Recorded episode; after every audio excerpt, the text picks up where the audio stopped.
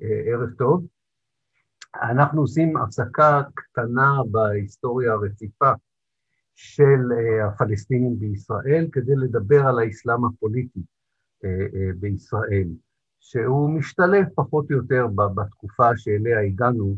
אני אזכיר לכם שבשבוע שעבר הגענו עד לאינתיפאדה הראשונה וערב מלחמת המפרץ הראשונה, שזה בהחלט השנים שבהם אסלאם פוליטי בישראל הופך להיות כוח משמעותי, אבל אנחנו נחזור קצת אחורה ונלך גם קצת קדימה, כדי לכסות את הנושא של האסלאם הפוליטי, ונחזור בשבוע הבא להמשך ההיסטוריה היותר מסודרת מבחינה כרונולוגית. קודם כל, המונח עצמו הוא חשוב מאוד, אסלאם פוליטי. עד לאחרונה הייתה נטייה יותר פופולרית, הייתי אומר, להשתמש במונח אסלאם פונדמנטליסטי, שזו הטעיה מסוימת, משום שאסלאם פוליטי הוא תופעה הרבה יותר רחבה, והאסלאם הפונדמנטליסטי הוא זרם בתוך האסלאם הפוליטי. כשאנחנו מדברים על האסלאם הפוליטי, אנחנו מדברים על תופעה הרבה יותר רחבה, ולכן כמונח שמאגד בתוכו את כל התופעות שבהן אסלאם משמש לצרכים פוליטיים, או שהפוליטיקה משתמשת באסלאם לצרכיה, זוהי הגדרה הרבה יותר טובה. כי אסלאם פוליטי באמת הרבה דברים, זה הרבה תופעות, תופעות שונות, מגוונות. זה יכולה, אסלאם פוליטי יכול להיות תנועה חברתית שעוזרת לחלשים בחברה, זה יכול, זה יכול להיות מונח שמתאים לאגודה תרבותית שיונקת מהעושר התרבותי של האסלאם, יכול בהחלט להיות גם תנועה פוליטית שחולמת על חברת מופת מוסלמית, וגם בתוך התנועות הפוליטיות האלה יש חילוקי דעות בין אלה שמאמינים שאתה יכול להגיע לחברת המופת המוסלמית הזו רק בדרכי נועם ושכנוע, וכאלה שמאמינים שאתה צריך להשתמש במאבק מזוין, אולי אפילו באלימות, אולי אפילו בכפייה, כדי להגיע לחברה הזו. לכן מצד אחד יש לנו את הטליבן, שהיום זה תנועה, אולי תנועת המסחר הסמים הגדולה ביותר בעולם, מצד אחד, לבין תופעה מנוגדת לחלוטין של מפלגות דמוקרטיות אסלאמיות שזכו בבחירות דמוקרטיות, חלק מקואליציה, לפעמים מפלגות לא אסלאמיות, במקומות כמו בתוניס ובטורקיה, או שזוכות בבחירות כמו בעזה, וכל אחת מהן שואבת במישור הפוליטי, יותר מאשר במישור החברתי והתרבותי, שואבת את כוחה מאיזושהי אכזבה של החברה שבתוכה היא פועלת, ממה שאפשר לקרוא לו החילוניות, או המודרניות, או אפילו לפעמים הלאומיות. ואנחנו עוד נדבר על זה היום. כפי שאמרתי, תמיד מתקשים לדעת האם במקרה למשל של החמאס או הג'יהאד האיסלאמי, אפילו התנועה האסלאמית בישראל, אנחנו מדברים על תנועה דתית שהיא משתמשת בלאומיות, או האם מדובר בתנועה לאומית שמשתמשת בדת, ולפעמים נשמע אותו דבר, זה לא באמת אותו דבר, וזה רק פתח לוויכוח ארוך מאוד שאנחנו לא נצליח להכריע בו הערב, אנחנו רק מצביעים עליו, כדי שתבינו עד כמה הנושא הזה מזין מחקרים וספרים ומאמרים. אם אתה עוסק היום באסלאם פוליטי, בין שאתה עיתונאי, מומחה או אקדמאי, יש לך תעסוקה לכל החיים ואפילו יותר מזה. צריך תמיד לזכור שמונחים כמו לאומיות ודת יכולים להיות מאוד עקרים, מאוד ריקים, כי בסופו של דבר, האנשים שאנחנו מנתחים, האנשים שאנחנו מנסים להבין אותם, האנשים שאיתם אנחנו נפגשים והם מדברים בשם הדת או בשם הלאומיות, אפילו אם אנחנו מדברים בשם הדת ובשם הלאומיות, אנחנו אלה שמפרשים את מה שנקרא לאומיות, את מה שנקרא הדת, אנחנו אלה שמנסים לשכנע, אנחנו אלה שמשתכנעים, האם האנשים שאנחנו מדברים איתם, או כשאנחנו מדברים על הנושאים האלה, אנחנו ציניים או כנים, לא תמיד אפשר לדעת כמו בהרבה דברים בחיים. אבל צריך להבין שאמרות כוללניות כאלה על האסלאם, על הלאומיות, הן בעייתיות. האמרות האלה הן בעייתיות, ואחד הדברים הטובים שקרה, לפחות במחקר האקדמי, מאז שנות ה-70 של המאה הקודמת, זה שאנשים הבינו שצריך לדבר, כמו שלימד אותנו האנתרופולוג הגדול שנפטר לפני הרבה שנים, קליפורד גרץ, צריך לדבר על איסלאמז, איסלאמים, אם אפשר לקרוא לזה בעברית, ריבוי של איסלאם, כן? ואנחנו לא מדברים על נשיונליזם כתופעה אחת, אלא נשיונליזמס, כן, אה, אה, ברבים. אה, קשה מאוד לעשות ריבוי ללאומיות ולאסלאם בעברית, אז לאנגלים הרבה יותר קל, הם פשוט מוסיפים אס והכול מסתדר להם מבחינה לשונית, אבל אני בטוח שהבנתם למה אני מתכוון. גם פה, כמו בדברים אחרים שכבר דנו בהם, בכל מה שקשור למיעוט הפלסטיני במדינת ישראל או לערביי 48', ההקשר ההיסטורי הוא מאוד מאוד חיוני להבנת התופעה ולהתעסקות איתה, כל אחד בדרכו שלו. הדבר החשוב ביותר מבחינת ההקשר ההיסטורי של האסלאם הפוליטי בתוך ישראל, או התנועה האסלאמית בתוך ישראל, הוא שההיסטוריה של האסלאם הפוליטי בישראל ובפלסטין ההיסטורית מחובר אורגנית להיסטוריה של המשרק, מה שנקרא, למזרח המזרח התיכון. ואפשר להגיד שבאיזשהו מקום הניסיון הישראלי, אולי נקרא לזה אפילו הנרטיב הציוני, נחל במקרה הזה כישלון מסוים בניס, כאשר הוא טוען, וממשיך לטעון, שישראל היא באירופה בעצם, זה רק תאונה היסטורית, כמו שבן גוריון אמר, שאנחנו מוצאים את עצמנו במזרח התיכון, ולכן אנחנו באמת בעולם הערבי.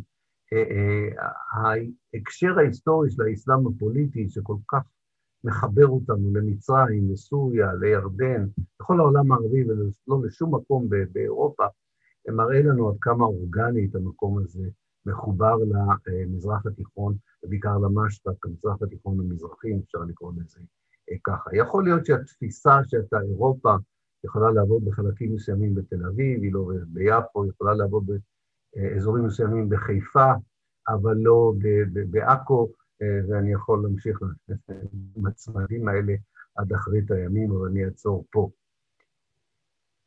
איך, איפה אפשר להתחיל את ההיסטוריה הזו שהיא רלוונטית כדי להבין את האסלאם הפוליטי היום? כל אחד, כמו תמיד, בעבודה של ההיסטוריונים, בוחר לו במידה מסוימת באופן שרירותי את נקודת ההתחלה. תמיד תזכרו שהיסטוריה זה לא מתמטיקה, זה לא אלגברה, זה, יש בזה הרבה דעתנות והרבה דעות, ולא תמיד הוכחות. בכל מקרה, אני שותף לדעה שמה שאנחנו קוראים לו היום האסלאם הפוליטי, התופעות המגוונות והרבות האלה, במיוחד אלה שנמצאים קרוב אלינו, באזור שלנו, בארץ שלנו, הן נולדות במצרים של תחילת המאה ה-19, אל מול תופעה היסטורית שבה האימפריה העות'מאנית החזקה מתחילה להרגיש את עוצמתן של המעצמות האירופאיות הקולוניאליות, זה מתחיל עם פלישת נפוליאון למצרים, זה יימשך עם הפלישות הבריטיות והאיטלקיות והבלגיות אל תוך העולם הערבי, אל תוך העולם המוסלמי, תחילה בהשפעה לא ישירה, אחר כך בתפקדי כיבוש והשתלטות על חלקים גדולים של העולם הזה. וההשתלטות הזו, ההצלחות הכלכליות והצבאיות והפוליטיות אל מול העולם המוסלמי, שבתוכו נכללת גם פלסטין ההיסטורית, יוצר איזשהו דיסוננס קוגנטיבי, איזשהו מתח בין התפיסה לעולם המציאות. אני מניח שאתם מכירים את המונח דיסוננס קוגנטיבי. מצד אחד יש תפיסת עולם שמבטיחה הצלחה ועליונות, מצד שני יש מציאות של תבוסה צבאית, של חולשה כלכלית, וזה מתחיל בערך ב-1800 וזה לא נגמר, זה רק מידרדר. אל מול התפיסה הזו, לפחות לאליטה המקומית, שיש לה השפעה אחר כך על החברה כולה, יש שלוש תגובות אל מול המציאות החדשה הזו, או אל מול הדיסוננס הזה. תגובה הראשונה היא, יכול להיות שהעוצמה הכלכלית והפוליטית והצבאית של המערב מעידה גם על עוצמה תרבותית, ולכן יש תהליך, או יש קריאה לתהליך מזורז של התמערבות, מה שביהדות קראו לזה התבטלות, אה, אה, אל מול העולם החדש, ובהחלט זהו זרם חשוב אה, כחלק מהניסיון לפתור את הדיסוננס, זאת אומרת, כאשר הדוגמה לא מתאימה למציאות, משנים את הדוגמה, את תפיסת העולם. התגובה השנייה היא יותר מורכבת, היא מאמצת באופן מושכל חלקים מהתפיסה הפוליטית והתרבותית וההצלחות הכלכליות והטכנולוגיות והצבאיות של העולם המערבי, אה, אבל נשארת עדיין ונשענת עדיין על התפיסות המסורתיות, על המורשת, על הדת. אה, וכך מנסים ליצור איזושהי סינתזה בין העולם הישן לעולם החדש. אה, צריך לבוא ולומר שה... האימוץ הזה של אה, עולם אה, מערבי, בין שיש אימוץ מוחלט של ההתמרבות, ובין שזה אימוץ, מה שקראתי לו אימוץ יותר מושכל, זאת אומרת שעדיין מנסים אה, אה, לשמור על ערכים מסורתיים ותפיסות מסורתיות, מוביל בסופו של דבר לתופעות שנראות כאילו הן רפליקות, כאילו הן העתקים מדויקים של התופעות האלה במערב, אבל כשאתה בודק את זה לעומק, זה אה, לא בדיוק אותו דבר, למרות שיש לזה את אותו שם. למה אני מתכוון? כתוצאה מהמפגש הזה יש תנועות ליברליות, יש תנועות סוציאליסטיות, יש תנועות פשיסטיות, אה, אבל הן בגרסה מקומית. והגרסה המקומית היא לא בדיוק אה, הגרסה האירופאית. דוגמה אחת קטנה, אתה יכול להיות במפלגה קומוניסטית ולצום ברמדאן ולהפסיק את ישיבות הפוליטביורו כדי ללכת לבית למסגד כדי אה, להתפלל.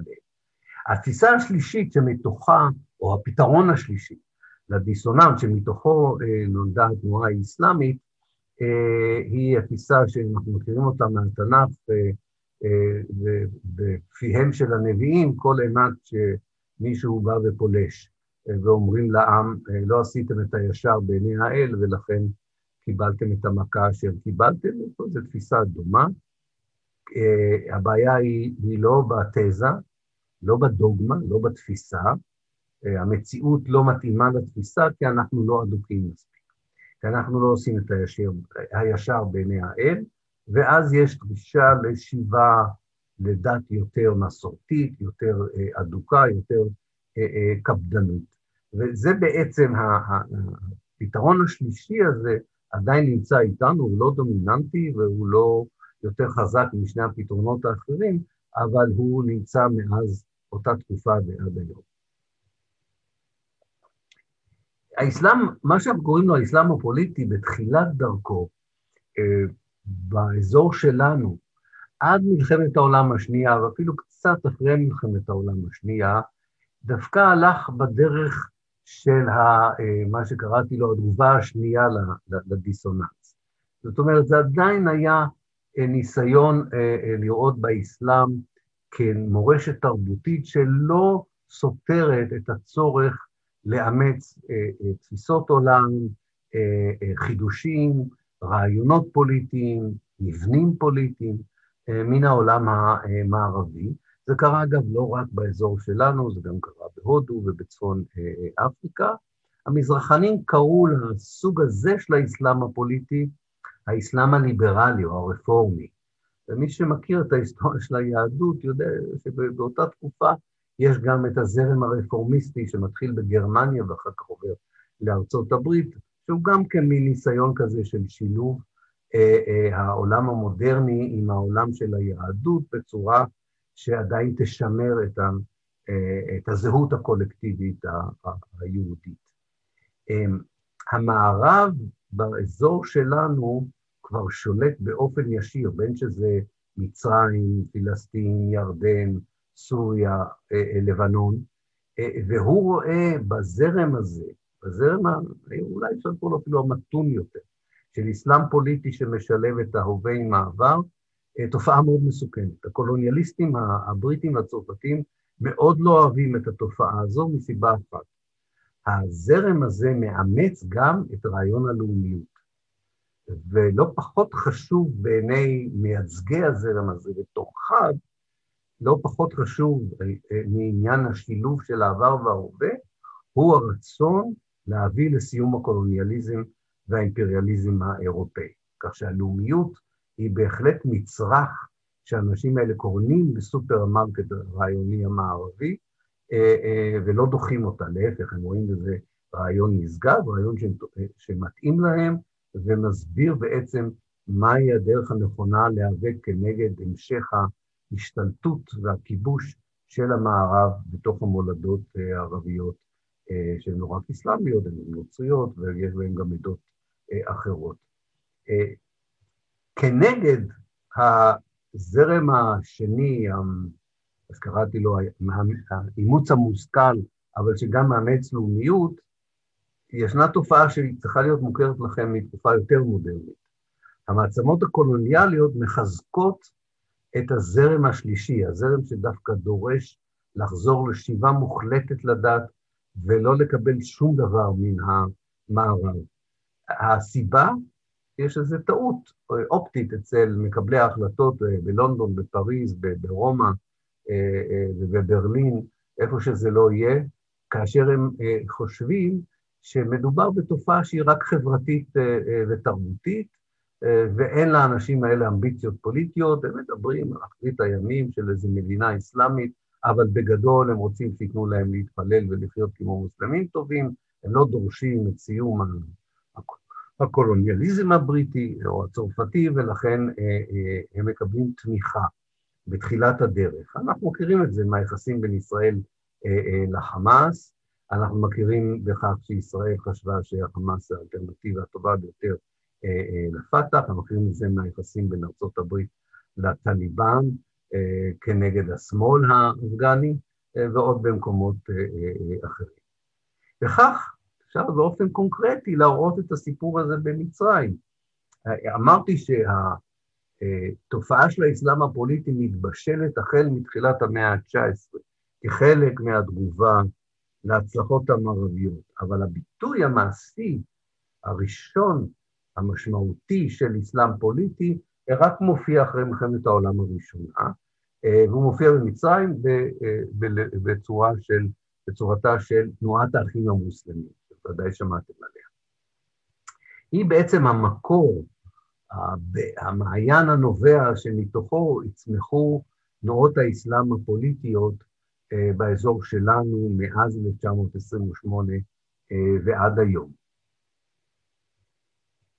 התנועה הזו הוקמה, וזה גם כן, אה, ככה, מי שרוצה להקים תנועה, כדאי לו לקרוא על תחילת דרכה של תנועת האסלאם הפוליטי. הרבה מאיתנו מנסים להקים תנועות שינוי, זה דגם מאוד מעניין.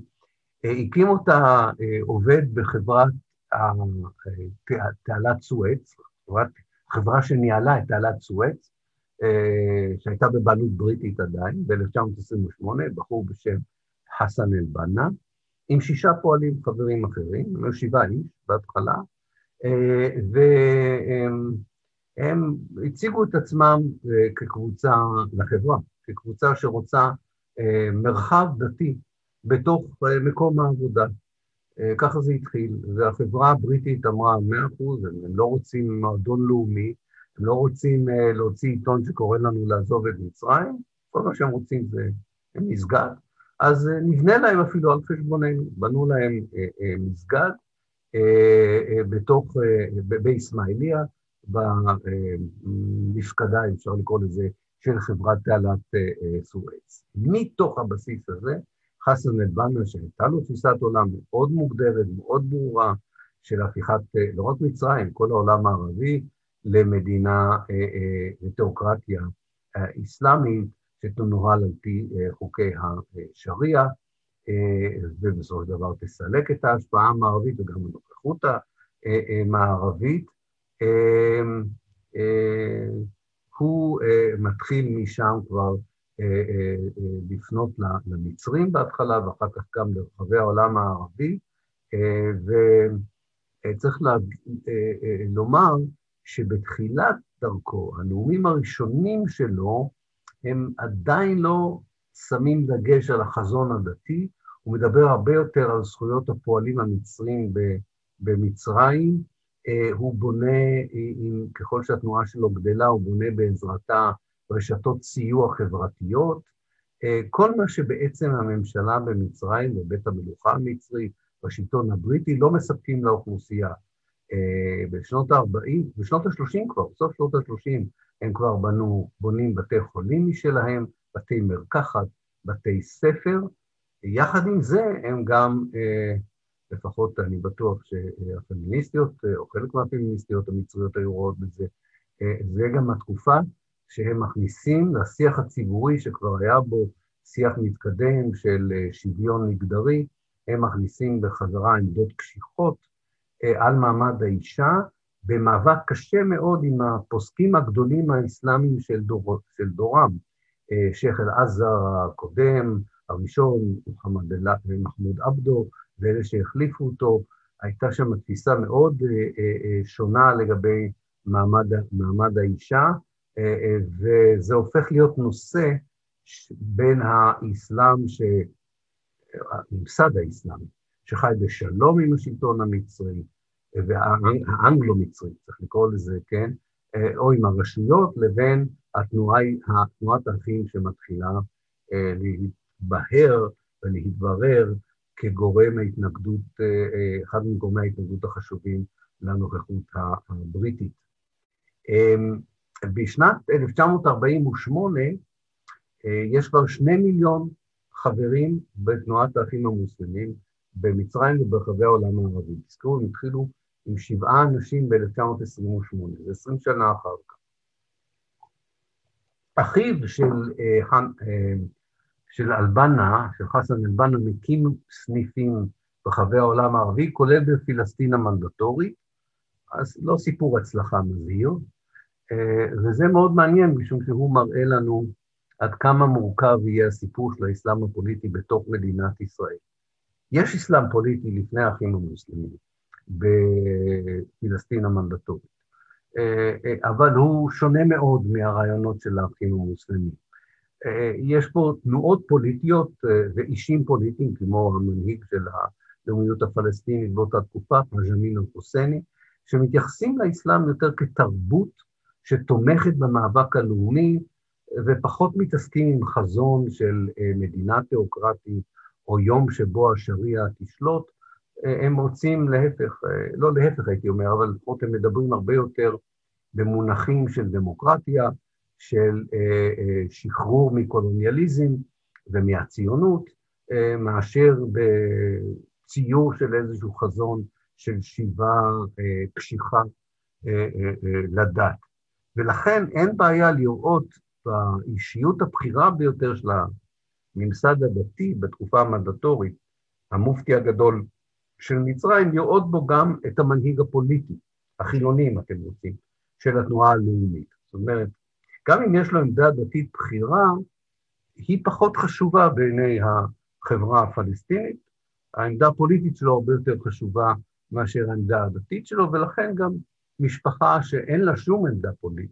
דתית, כמו הנששילים, שבסך הכל סוחרים ואנשי כלכלה, יכולים להעמיד מולו מנהיג אחר ולהגיד, זה המנהיג המועדף עלינו. זאת אומרת, העובדה שהוא מופתי לא הופכת אותו ב, ב, למנהיג אבסולוטי או למישהו שלא ניתן להתנגד. ובסך הכל התנועה שהאחים המוסלמים מכירים, מקימים ב, ב, ב, בארץ די נדחקת לשוליים הפוליטיים. גם האסלאם הפוליטי שמביא אותה אישיות מאוד מאוד מיוחדת, שאתם מכירים את שמה אה, היום, עז א-דין אל-קסאם, מטיף סורי שמשתתף במרד הסורי כנגד הקולוניאליזם הצרפתי, וצריך לברוח לארץ, לחיפה, בגלל שהצרפתים מוצאים גזר דין מוות נגדו, והוא מטיף במסגד איסטיקלל, שעדיין נמצא היום בחיפה. הוא, זה, זה, זה לא חסן אל-בנה וזה לא האחים המוסלמים, זה מין בליל של גרילה, של שמאלני, שמאליות וסוציאליסטיות, הטפה דתית, והכל מזוכח לתוך איזושהי תיאולוגיה של מאבק אנטי-קולוניאלי, שהוא מביא אותו מסוריה ונמשך זמן קצר בארץ, כי הבריטים כבר הורגים אותו ב-1935, לכן אין לנו כל כך פרספקטיבה. ועד היום יש ויכוח מאוד גדול על המורשת שלו. נכדו של עז א-דין אל-קסאם הוא המושל של הפת"ח בג'נין, והוא כמובן מתווכח ויכוח אדיר עם תנועת החמאס, האם באמת הם מייצגים נכון את המורשת של עז א-דין אל-קסאם.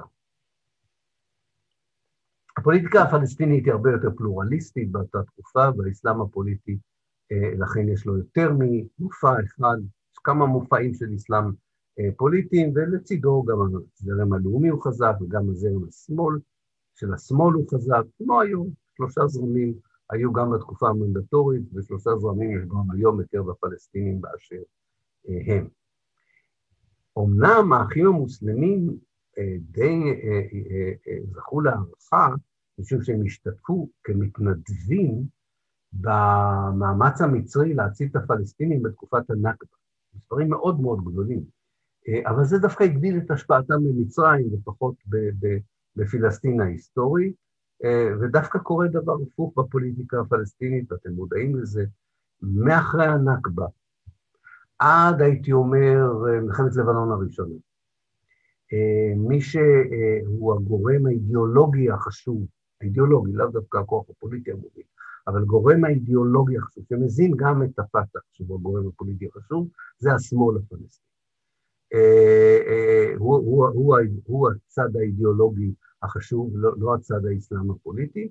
אה, הוא נחלש מאוד עם הרס התשתית של אש"ף בלבנון, הוא מתאושש בשמאל באופן מסוים עם האינתיפאדה הראשונה, אבל לאחר מכן, כמו שקרה בתקופת המנדט, יש את החלוקה הזו לשלושה זרמים, שאף אחד מהם הוא לא יותר דומיננטי מהשני, בתוך גבולות הקו הירוק. הסיפור בעזה, אנחנו יודעים, הוא שונה, והסיפור בגדה המערבית, כל עוד הרשות הפלסטינית תהיה שם, גם כן אה, אה, אה, יחזק, תחזק מאוד את הזרם של האסלאם הפוליטי.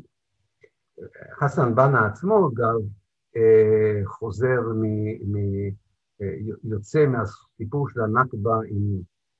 הוא בעצם עושה, אה, אה, מקבל שתי החלטות שגויות לאחר 48. אה, אחת, הוא חושב שהתנועה אה, חזקה מספיק כדי להפיל את השלטון, והוא אה, אחראי לרצח ראש ממשלה במצרים, וזה בסך הכל פוגע בתנועה, זה לא מחזק אותה, והוא טועה פעם נוספת כאשר הוא, שם את יהבו על ג'מאל עבד אל-נאצר והקצינים החופשיים, עוזר להם מאוד לתפוס את השלטון, אבל הם זורקים את התנועה האסלאמית לכל הרוחות לאחר התפיסה של השלטון, ולא מקיימים את הבטחתם אה, לשתף אותם אה, במשטר החדש. אה, מאז 48' יש לאחים המוסלמים, הייתי אומר, השפעה יותר גדולה בגדה ובעזה מאשר בתוך ישראל. אבל זה הכל משתנה, כמו שאתם יודעים, בשנות ה-80, סוף שנות ה-80, ערב האינתיפאדה הראשונה, אחרי האינתיפאדה הראשונה, אנחנו רואים שוב את האסלאם הפוליטי בישראל ככוח מאוד מאוד uh, משמעותי. יש איזו אגדה אורבנית בכפרים הפלסטינים, זה כמו כל האגדות האורבניות, uh, יש בהן גרעין של אמת והרבה ניפוח, שבעצם לראשונה צעירים חשבו על הקמת תנועה אסלאמית בעקבות ביקור האפיפיור פאולוס השישי ב-1965, אם אני לא טועה, אולי זה היה אחר כך. בכל מקרה, האפיפיור הגיע, אז הצעירים הנוצרים אה, התנדבו לנקות את הכפרים לקראת הביקורים שלו, ויצאו למחנות קיץ ועבדו קשה מאוד כדי שהמרחב הפלסטיני בישראל יקבל את האב הקדוש בצורה מכובדת. וזה יצר אה, רצון להעתיק את המבנה הזה של מחנות קיץ והתנדבות של צעירים למען פעולה אה, דתית או רעיון דתי, אה, ויכול להיות שזה קצת תרם, אבל האמת היא שתהליכים עמוקים יותר מביאים לכך שבשנות ה-80 האסלאם הפוליטי חוזר לשחק תפקיד מאוד חשוב אה, בתוך ישראל וגם בשטחים, אבל בעיקר אנחנו מדברים היום על, על ישראל עצמה.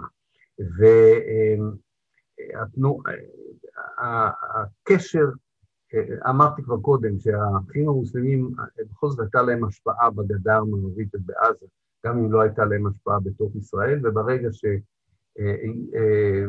שהפלסטינים בישראל מתאחדים עם הפלסטינים בגדה המערבית וברצועת עזה, יש השפעה קודם כל של הזרם האסלאם הפוליטי בתוך השטחים על הפוליטיקה הישראלית המקומית. אין לך הוכחה טובה יותר מאשר סיפור של שני האישים החשובים ביותר בינתיים בהיסטוריה של התנועה האסלאמית בישראל, שייח' עבדאללה נימר הדרוויש המנוח, שהקים את התנועה האסלאמית החדשה ב-1971, למד במכללה האסלאמית בשכם, הוא במקור מכפר קאסם, היה מכפר קאסם, והוא בעצמו אומר את זה, וזה די, די ניתן להוכחה, שהלימודים שלו בשכם השפיעו עמוקות על הרצון שלו לשוב לדת, לשוב לערכיה וגם להטיף לשיבה הזו כפתרון פוליטי לבעיות המסוימות של המיעוט הפלסטיני בישראל וגם לבעיות של הפלסטינים באשר הם. ראאד סלאח, שעדיין איתנו, למד במכללה דומה בחברון, וגם שם בנו של שוטר מכפר קאס, מאום אל-פחם, עובר גם הוא תהליך של אמונה עמוקה, שיבה לדת ותחושה שיש לו משימה בחיים, להפיץ את מה שהוא מרגיש, מה שהוא למד, מה שהוא הטמיע לכמה שיותר אנשים, כי ברעיונות האלה יש אמונה שאפשר לשנות את המציאות בפלסטין, ואולי בעולם הערבי כולו. הסיפור כרונולוגית כמובן צריך להתחיל עם עבדאללה נימר דרוויש, כי הוא מקים באמת את התנועה ב-71. הוא עוקב מקרוב במה שקורה בתנועת אחים המוסלמים במצרים בתקופה המקבילה, בתחילת שנות ה-70. תחילת שנות ה-70, בתוך התנועה של האחים המוסלמים במצרים היה פיצול מאוד מאוד רציני בין יורשיו של חסן אל-בנה. אדם אחד בשם, אני זורק שמות, אבל אני אכתוב אותם אחר כך איכשהו, סייד קוטוב רואה את עצמו יורש של חסן אל-בנה, והוא מטיף אפילו לגרסה קיצונית יותר ונוגדנית יותר של האסלאם הפוליטי. הוא מוצא את עצמו בסוף בכלא המצרי ומוצא להורג, ומולו עולה מנהיג בשם חסן אל-הודבי, שמאמין שאפשר לשכנע בערכיה ותפיסתה שלה, של תנועת האחים המוסלמים בדרכי נועם ועל ידי חינוך ושיח, ולא על ידי פעולות אלימות. בהתחלה הייתי אומר שעבדאללה ניבר דרוויש בהתחלה מוביל את התנועה בדרכו של סעיד קוטו באיזשהו מקום, מצד אחד פעולה מאוד מאוד רחבה בכל מה שקשור לרווחה בחברה הפלסטינית הישראלית, קונים מחשבים לבתי ספר רק מתחילים המחשבים, חושבים על ליגות לכדורגל אסלאמי, כיווני חתונות, ענייני אישות, כל, כל מיני דברים שהמדינה מזניחה, אבל בצד שני גם חושבים על איזה פעולות סמליות קצת יותר, גר, פעולות גרילה יותר, כן? אם אני זוכר נכון, הם, הם אספו חומרי לחימה וחומרי בעירה, ואולי אפילו הציתו איזה שדה קטן, ואז שלחו את עבדאללה נימר דרוויש לכלא, והוא שוחרר בעסקת ג'יבריל. אחר שהוא יוצא מעסקת ג'יבריל, הוא מודיע לתומכי התנועה האסלאמית, יש לו נאום מאוד ידוע ב-1992, שבו הוא אומר, אנחנו זונחים את דרך הפעולה האלימה, זה לא דרכנו, ודי, אני חושב, מדהים אולי קצת, חלק משומעיו, על רקע ליל הקלשונים, אני לא יודע אם אתם זוכרים את ליל הקלשונים בצפון, הוא כותב, רצח של שלושת חיילים, שלושת החיילים שהיה שם, קראו לזה, רצח של שלושת החיילים זהו רצח, ולא משנה אם מי שרצח אותם הם, הם מאמינים, הם מאמינים מוסלמים. אני לא יודעת כמה הוא חזר על הדברים האלה וכמה זה שיקף תפיסה לגבי מאבק הגרילה הפלסטיני, אבל זה, זה מין תנודות כאלה די קיצוניות ממי שהיה מוכן לעשות בפעולה אלימה כנגד המדינה לבין מי שלחלוטין רוצה לשכנע שהוא זנח את הרעיון המאבק של הגרילה או המאבק המזוין, אחר כך הוא גם מקים מרכזים לדיאלוג בין שלושת הדתות וכולי. אני לא אכנס לכל הנאומים שלו, בכל מקרה זה אומר, אם, תזכרו את המתח שהיה במצרים בין מי שהזכרתי, סייד קוטוב עם מאבק מזוין וקשיח כדי להשיג את מטרות התנועה האסלאמית מצד אחד, וחסן אלודבי, שאומר לא, אנחנו משחקים בכללי המשחק של מצרים, אנחנו מטיפים ואנחנו משכנעים, אבל אנחנו לא כופים ואנחנו לא פועלים באלימות, אז אפשר להגיד שעבדאללה נימר דריש חוזר למסלול הזה של, של הודדי.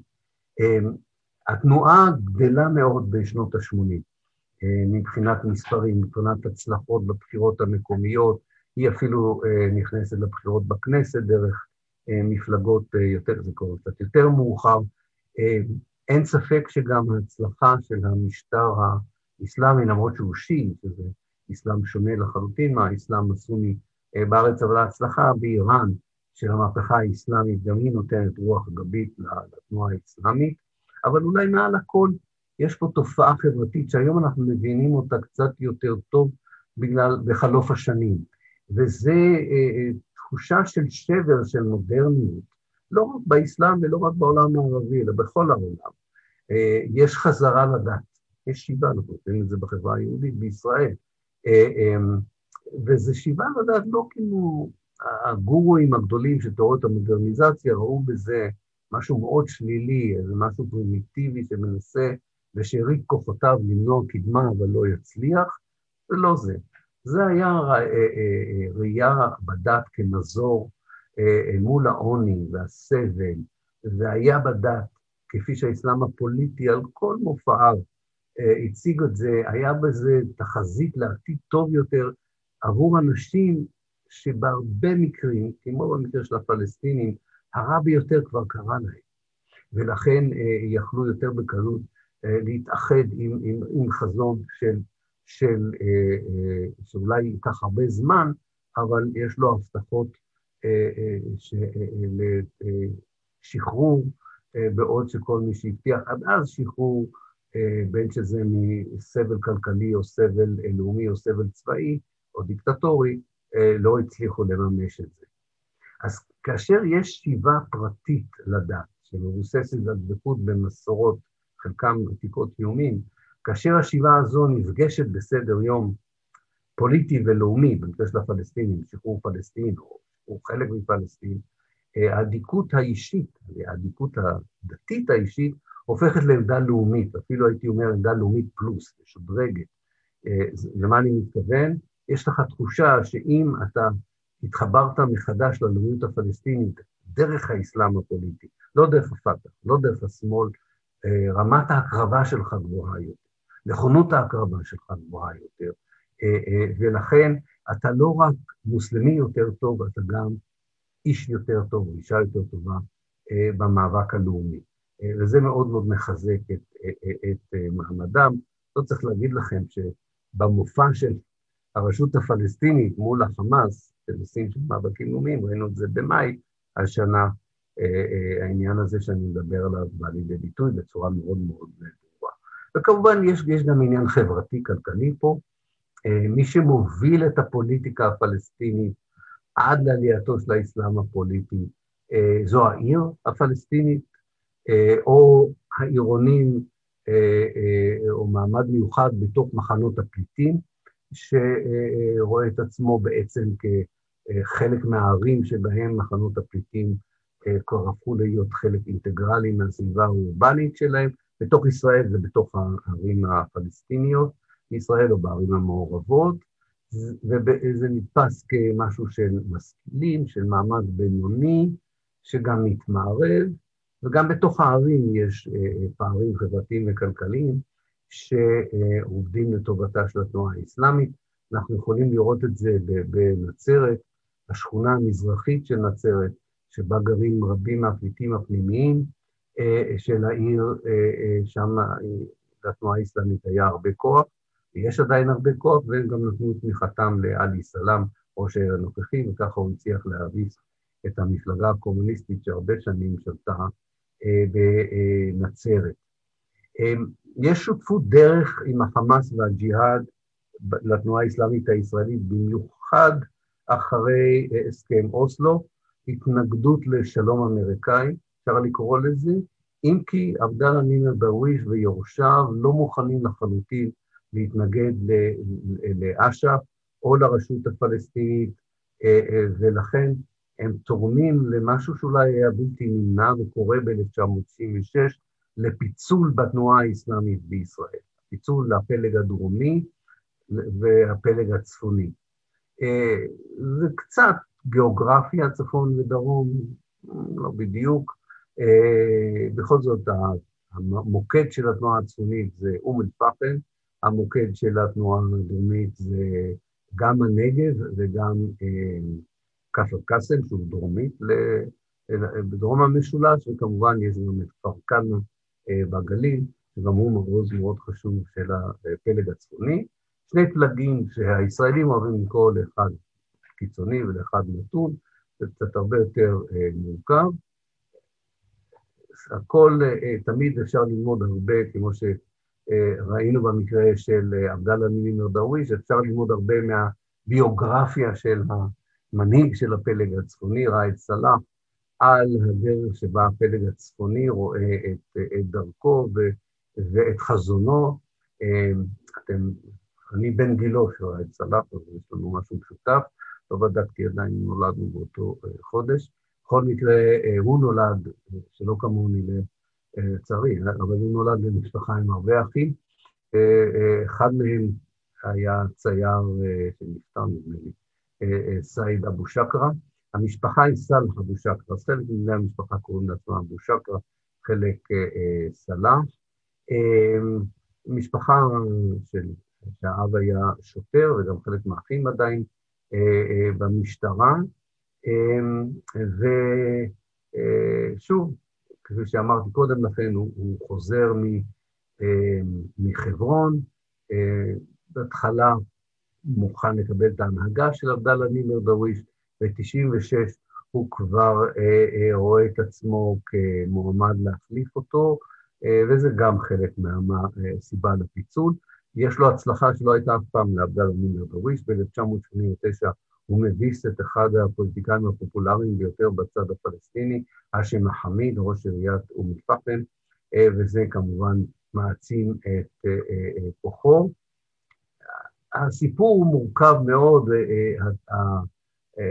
הפלג הצפוני, לפחות עד אמצע שנות ה-90, יש לו יחסים יחסית קורקטיים עם הממשל הישראלי, המוסדות של הישראלים, והישראלים לאחר מכן יש כבר פעולה הרבה יותר אה, אה, לעומתית אל מול המדינה וסמליה, אה, והתנגדות להשתתפות אה, בבחירות, אה, וכמובן שיח שמתחיל להתרכז במאבק על הגנת אה, מסגד אל-אקצא, אה, בטענה שלישראל יש תוכניות להשמיד את המסגד ולהקים במקומו אה, את הבית השלישי. גם יש פעולה הרבה יותר אינטנסיבית מהפלג הדרומי ומכל קבוצה פלסטינית אחרת בכל מה שקשור לעזרה אה, אה, במזון ובתרופות לפלסטינים בשטחים.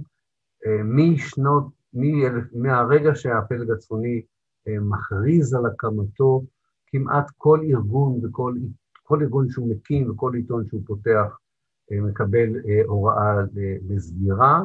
אז הם משנים את השם של העיתון ומשנים את השם של הארגון כדי לנסות ולפעול שוב, זה תרגיל שהם למדו מאנשי אל-ארד, אבל אפשר ולומר שבסופו של דבר, למרות שזה לוקח די הרבה זמן, הממשלות תחת ראשותו של בנימין נתניהו, ישר עם בחירתו בפעם השנייה ב-2000 ותשע אמ, אה, מתחילות אה, אה, להעביר חקיקה והוראות שעה של הוצאת הזרם הצפוני אל, אל מחוץ לחוק, שזה המצב היום, כמו שאתם יודעים, הוא גם היום בכלא. אני אסכם את, את הסיפור הזה. יש לנו היום שתי תנועות אסלאמיות, תנועה של זרם צפוני שהוא מחוץ לחוק, אבל הוא פועל. הוא פועל דרך אגודות תרבותיות, אגודות סטודנטים, הוא בשטח, הוא בהחלט בשטח, למרות שיש גם המנהיג של הזרם, ראאד סלאח, וגם סגנו, אה, כמאל אה, ח'טיב, אה, נמצאים היום במעצר, הזרם הזה פועל. יכול להיות שהוא נחלש טיפה, אבל הוא עדיין קיים. הזרם הדרומי, שמאמין בצורך להשתתף במשחק הפוליטי הישראלי, כולל בבחירות לכנסת, ועדיין יש לו חזון של חסן עודדי, שהזכרתי אותו, של, של מדינה תיאוקרטית ואסלאמית, אבל בדרכי נועם. ובחלק מהמאבק הפלסטיני הכולל למען זכויות אזרח, אה, אדם וזכויות אה, אה, לאומיות. הזרם הזה התחזק בשנים האחרונות דרך המפלגה המאוחדת, תבדילו בין הרשימה המשותפת שכללה את כולם במפלגה המאוחדת, או של הרשימה הערבית המאוחדת, רע"מ, של מנסור עבאס וחבריו. חזקה מאוד בנגב, בגלל שהיא לוחמת בצורה מאוד בולטת נגד אה, הפקעת האדמות בנגב ולמען הכפרים הלא מוכרים. ימים יגידו אם הצעד המאוד חריג של מנסור עבאס בכל מה שקשור לממשלה הנוכחית יהווה ציון דרך בהיסטוריה של התנועה האסלאמית. אה, זה אני לא יודע, אף אחד מאיתנו לא יודע. אני כן, ובזה אני אסיים, אני כן שם לב למשהו אחר לחלוטין, אה, והוא נכון לגבי כל שלושת הזרמים הפוליטיים החזקים בקרב הפלסטינים בישראל, הזרם של השמאל, אפשר לקרוא לו ככה דרך חדש, הזרם הלאומי, אה, שמרכזו בבל"ד, והזרם של התנועה האסלאמית, שכנראה מרכזו, צריך לא להגיד היום ביושר, זה הפלג הדרומי ולא הפלג הצפוני, כל הזרמים האלה, יש להם בעיה בגיוס, בדיבור, בקשר עם הדור הצעיר, הפלסטיני.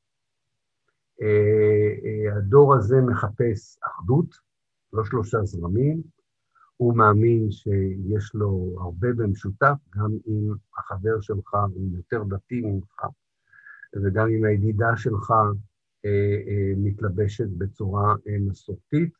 אין בזה שום פגיעה בסולידריות החברתית שלכם, הלאומית שלכם, ובמאבק המשותף, אפילו החזון המשותף, שמשאיר שאלות פתוחות, שאי אפשר לפתור אותן בשלב הזה, אבל לא נותן לשאלות האלה לקעקע את היכולת לפעול ביחד. זה מעניין לראות כיצד הזרמים האלה, כולל האסלאם הפוליטי, התמודד עם העניין הזה.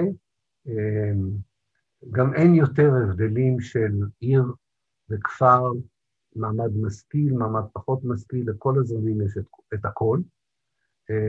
אפילו בנושאי מגדר יש את התפיסות השונות בתוך כל אחד מהזרמים, ולכן אנחנו צפויים ל...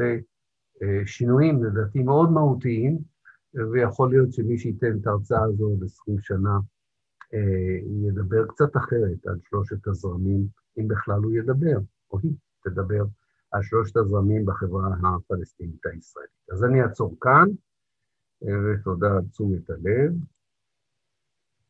ואני אלך לשאלות. שנייה אחת.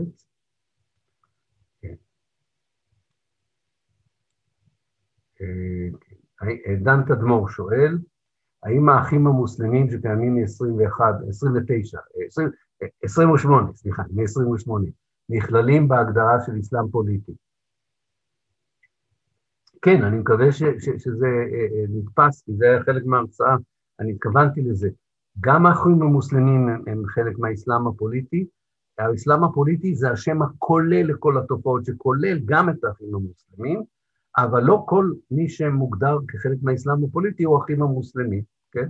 לכן אני דיברתי על כך שמצד אחד אני כולל במחקר על האסלאם הפוליטי את הטליבן, את אל-קאעידה, את המדינה האסלאמית, אבל אני גם כולל את המפלגות הדמוקרטיות האסלאמיות בתוניסיה ובטורקיה, אה, ואת החמאס, ואני כולל בתוך זה אגודות תרבותיות וחברתיות שהן לא מפלגות פוליטיות, שלא פועלות לשינוי פוליטי, כן? זו תופעה מאוד מאוד רחבה שרואה באסלאם או תרבות ששומרת עליך ויש לך קשר חזק אליה, או דת שאתה רוצה אה, אה, אה, להיות חלק ממנה, ותמיד תזכרו, את הדת אפשר לפרש באלפי דרכים, לא בדרך אחת. ולכן התופעה היא מאוד מאוד רחבה. דן אומר, תפיסת התנזימת, שיפורים מערביים במשטר הקיים, הייתה קיימת גם בשלהי האימפריה העות'מאנית, כן? התנזימת זה תקופת הרפורמות, ובהחלט הרפורמות העות'מאניות כללו חילון מסוים של המדינה העות'מאנית, אבל עדיין היה להם כבוד גדול לממסד הדתי ולתפיסה הדתית. מי שהופך את אה, טורקיה באופן בוטה למדינה שנאבקת בדת, זה תחילה הטורקים הצעירים שתופסים את השלטון ב-1909, והרבה יותר מכך, מוסטפא כמאל, אטאטורק, שמוביל את טורקיה לחילוניות כופה מלמעלה, ואנחנו רואים עד כמה המפעל הזה לא מצליח, כמו גם במקרה של איראן, אם אתה כופה חילוניות מלמעלה, אתה מקבל אה, את הנוגדנים הדתיים אה, שעובדים נגדך לאחר מכן. עוד משהו מידע, מיד לאחר ניצחון המהפכה ברוסיה, התאחדו כל הקפיטל והקולוניאל בתמיכה היסטורית ובשבח לכל דבר ששולל שמאליות, אה, יהיה אכזרי או מפגר, וכל שיהיה, וזה כבר מאה שנה לא ישתנה. זה נכון, אני, אני חושב שהפחד מ, מהשמאל יוצר אה, אה, קואליציות אה, אה, מאוד לא אה, סימפטיות אה, כדי לנסות ולהיאבק, אה, כמו שאנחנו רואים גם במקרה של, של ישראל, כשכבר אין לך שותפים מסוימים, אז אתה גם מוכן ללכת ל, לימין הקיצוני אה, אה, וליצור קואליציות במקום הקואליציות שהיו לך אה, אה, פעם. יהודית. האם אפשר להגיד שהשורשים של האסלאם הפוליטי הם בהכרח קשורים באופן ישיר להתנגדות למדיניות הקולוניאלית? לאיזו תנועה יהודית או יהודית ישראלית אפשר להשוות את האסלאם הפוליטי, או לאיזו תנועה יהודית או יהודית ישראלית אפשר להשוות את תנועות האסלאם הפוליטי? נתחיל עם השאלה הראשונה ואחרי זה לשאלה אה, אה, השנייה. אני בהחלט חושב שאסלאם פוליטי קשור לקולוניאליזם. זאת אומרת, אה, אני לא יודע אף פעם כהיסטוריון מה היה קורה אילו. זאת אומרת, אני לא יודע מה היה קורה בעולם הערבי אם הקולוניאליזם והאימפריאליזם האירופאי לא היה אגרסיבי עד כדי כך שהוא היה כובש, משתלט על הכלכלה, משתלט על חומרי הגלם, אה, ודורש שכל העולם הזה יהיה מוכפף לכלכלה והפוליטיקה והאסטרטגיה המערבית. אני לא יודע, כי זה לא קרה. אמ, אני למשל יודע שהמדינה, אחת המדינות היחידות בעולם שזה לא קרה לה זה תאילנד. אני לא חושב שהדת התאילנדית התפתחה להיות דת פונדמנטליסטית באופן מיוחד. אה, אה, ואני רואה דת לא רחוקה, אני לא מומחה לדתות מזרחיות, אבל אני רואה מה קורה להינדואיזם בהודו, שהיה תחת קולוניאליזם. הוא הפך לדת פונדמנטליסטית, קיצונית, או לפחות יש בו גם פונדמנטליזם קיצוני או חילוני. אז זה מעניין מהבחינה הזו אה, לבדוק את העניין הזה. זה בהחלט יוצר שבר והשבר הזה יוצר תופעות כמו האסלאם הפוליטי, אבל לא רק לאסלאם הפוליטי, ובתוך האסלאם הפוליטי יש מגוון מאוד גדול של, של תופעות. אה, לגבי ההשוואה ליהדות, אני חושב שיש יהדות פוליטית, בהחלט. אני חושב שהציונות היא המופע הברור ביותר של יהדות פוליטית, אבל אה, היה גם יהדות רפורמית, גם יהדות שהלכה לבונד. שאלה תמיד מצוינת, מדוע יהודים שמאמינים באינטרנציונליזם קומוניסטי צריכים שתהיה תנועה יהודית קומוניסטית. על זה אמר טחנוב, שהוא היה אחד, פלחנוב, טחנוב, אה, אחד מראשי התנועה הבולשיביקית, שהתנגד מאוד לרעיון של הבום, לרעיון הזה שהיהודים יהיו בתוך התנועה הקומוניסטית, אבל יהיה להם תנועה קומוניסטית יהודית. את יודעת איך הוא קרא להם? הוא קרא להם אה, אה, ציונים שמפחדים ממחלת ים, כן? ככה, הוא קרא לבונד, ציונים שיש להם פחד ממחלת ים, כי באותם זמן אפשר להגיע לארץ אלא דרך הים השורף. כן, אז זה דווקא דבר אה, מאוד נחמד. אז גם, גם זה, גם זה סוג של יהדות, והייתה יהדות אדומה, אתם בטח לא הכרתם אותה, חלק מכם, אני עבדתי איתם, חבורה מאוד מעניינת שהגיעה בשנות זה היה דור שני של יהודים, בעיקר ממרוקו, שעד אז חיו בצרפת, היגרו לישראל בסוף שנות ה-70, הצטרפו למפ"ם, קראו לעצמם יהדות אדומה, והאמינו שיש איזה שילוב חדש של סוציאליזם ויהדות, שגם יכול לקרב את היהודים המזרחיים לשמאל, וגם הוא יותר שמאל אותנטי בתוך העולם הערבי. אה, זה לא היה סיפור הצלחה, אה, רובם חזרו לצרפת, אה, נשאר מישהו שאחר כך הצטרף למפלגת העבודה, ששכחתי את שמו, הוא די ידוע, אוי, יחזור לי השם שלו, בכל מקרה, הוא כבר לא יהיה, אולי הוא עדיין יהודי, אבל הוא לא יהודי אדום כבר מזמן. יהודי ורוד, אני יודע, משהו כזה. בכל מקרה, הלאה. מה ההשפעה של למשל אל-קאעידה, חיזבאללה וכולי על ההבנה או המבט הישראלי על תנועת האסלאם הפוליטית בישראל? כן, ההבנות האלה לא נולדות בפני עצמם, גם האמריקאים עשו את זה אחרי 9-11.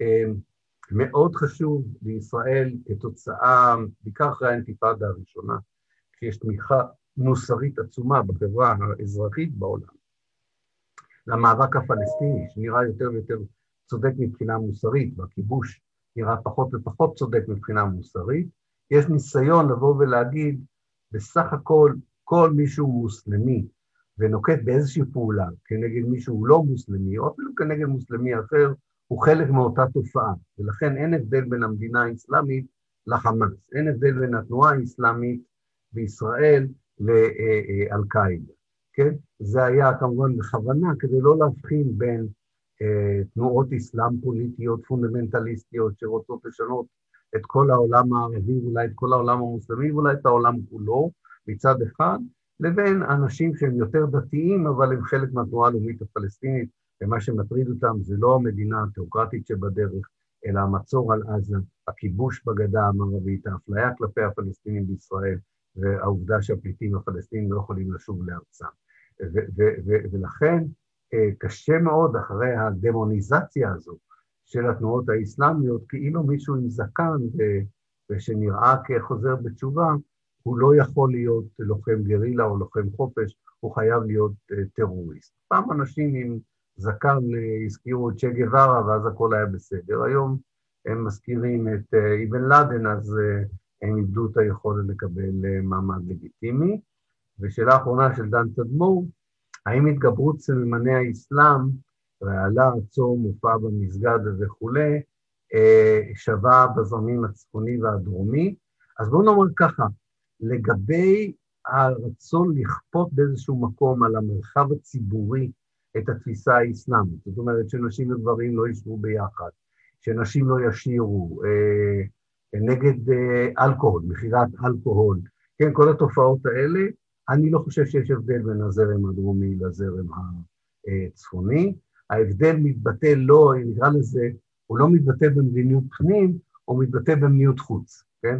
כלפי השלטון הישראלי, אבל, אבל בגדול, בנושאים שהם באמת אה, נושאים שיהיו קשים אחר כך לדיון עם תנועות אה, אסלאמיות, המעמד של נשים, מעמד הלהט"בים, כל הדברים האלה, זה תנועות, אה, אין הבדל גדול בתפיסה הזו. היה הבדלים שונים, למשל עבדאללה נימר דרוויש תמך בתרומת איברים ובניתוח איברים.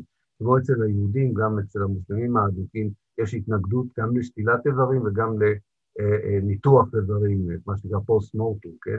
אה, אז הוא תמך בזה. אז אולי אפשר להגיד שבזרם הדרומי היה יותר סיכוי לפסקי הלכה שמאפשרים, אני יודע, איזשהו שינוי ביחס למה שקשור לרפואה והחיים המודרניים, בוא נקרא לזה ככה, כן?